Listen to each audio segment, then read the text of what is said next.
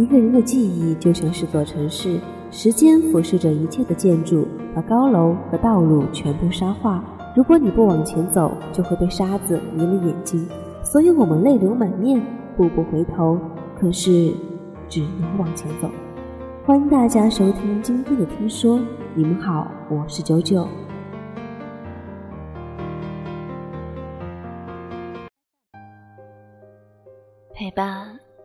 就是在我需要你的时候，你在；你需要我的时候，我也在。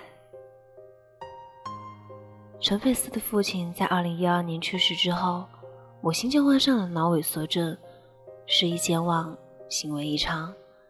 医生对他说：“你们要有充分的耐心，多陪伴在他身边。”之后，陈佩斯就挤出了大量的时间在家里陪护母亲。老人较少健忘，夜里每隔两三个小时就会起床一次。一听见动静，陈佩斯就醒了，睡眼惺忪地问母亲：“妈，您这是要干什么？”老人显得焦躁不安，厨房里的液化气还没关。说完就往厨房里走。陈佩斯担心母亲着凉，拿了条毛巾披在母亲的背上。小心翼翼地跟在后面。人老了，成了老小孩。有时候，陈佩斯花一个小时做的营养粥，变着花样表演节目哄母亲吃饭，也经常带着母亲下楼遛弯。母亲走不动的时候，就背着母亲。为了长期陪伴在母亲的身边，陈佩斯推掉了很多的商演。别人问他：“你为什么不请护工呢？”他说。护工怎么能代替儿子？你陪着我长大，而我陪着你变老。林语堂说：“平平淡淡、无波无澜的陪着父母，就是世间最大的反哺之情。久而久之，这份陪伴变成了相互的安全感，成了最幸福的安然。”陪伴是往后余生经历的一切，风雨是你，晴朗是你，柴米油盐是你，心底的温柔也是你。张学良和赵四小姐长达了七十二年的爱恋，便是如此深情的陪伴。赵四在十六岁的时候便与张学良相恋，他放弃了大家闺秀的尊严。只愿与张学良私奔。都知道西安事变后，张学良被幽禁了几十年，却不知道，始终陪在他身边的人，不离不弃的，只有赵四一人。在深山老林，他养鸡养鸭，缝衣做饭，悉心照料张学良的生活起居。当张学良研究明史时，他给他当资料员，为他整理资料。张学良研究基督教时，他也跟着信教，一心只想着陪伴自己的爱人。赵四八十八岁高龄时离开了人世，当他已经停止呼吸一个多小时了，张学良仍然紧握着他僵硬的手，始终不肯松开。张学良说：“我早已习惯了他的陪伴，他就这么走了，我很想他。”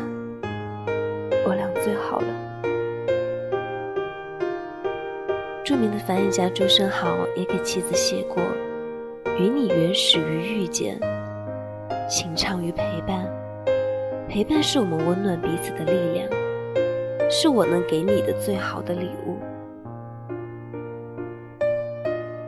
其实，真正的爱，就是愿意陪你经历所有，陪你颠沛流离。”也陪你享受繁华，陪你面对最糟糕的事故，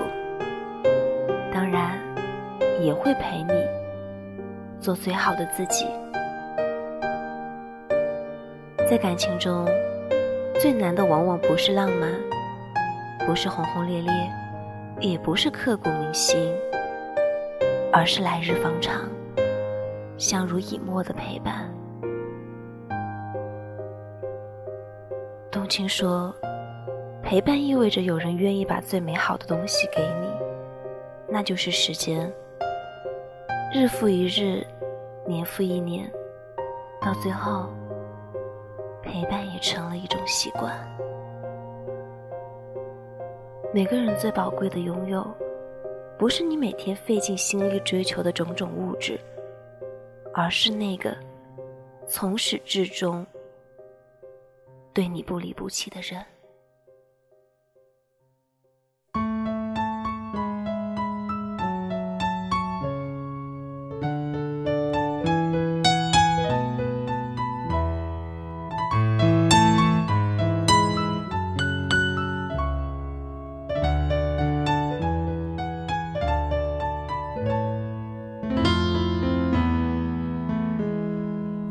梦见你离开，我从哭泣中醒来，看夜风吹过窗台，你能否感受我的爱？等到老去那一天，你是否还在我身边？那些誓言。随往事慢慢飘散，多少人曾爱慕你年轻时的容颜，可是谁愿承受岁月无情的变迁？多少人曾在你生命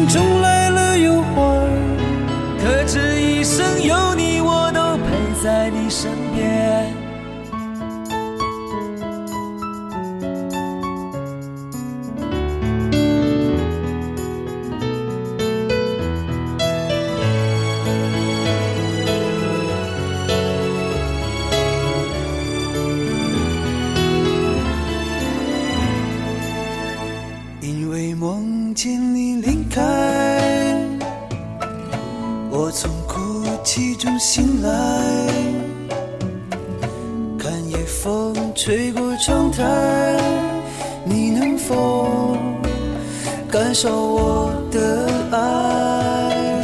等到老去那一天，你是否还在我身边？看那些誓言谎言，随往事慢慢飘散。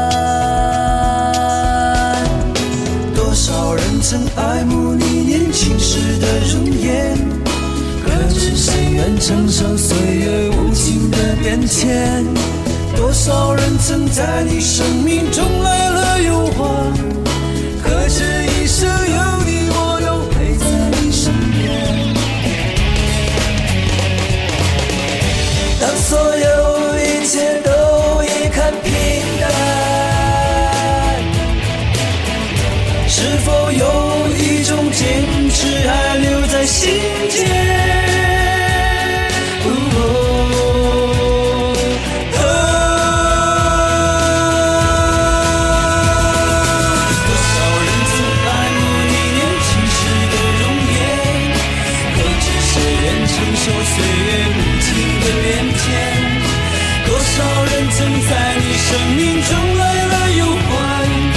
可知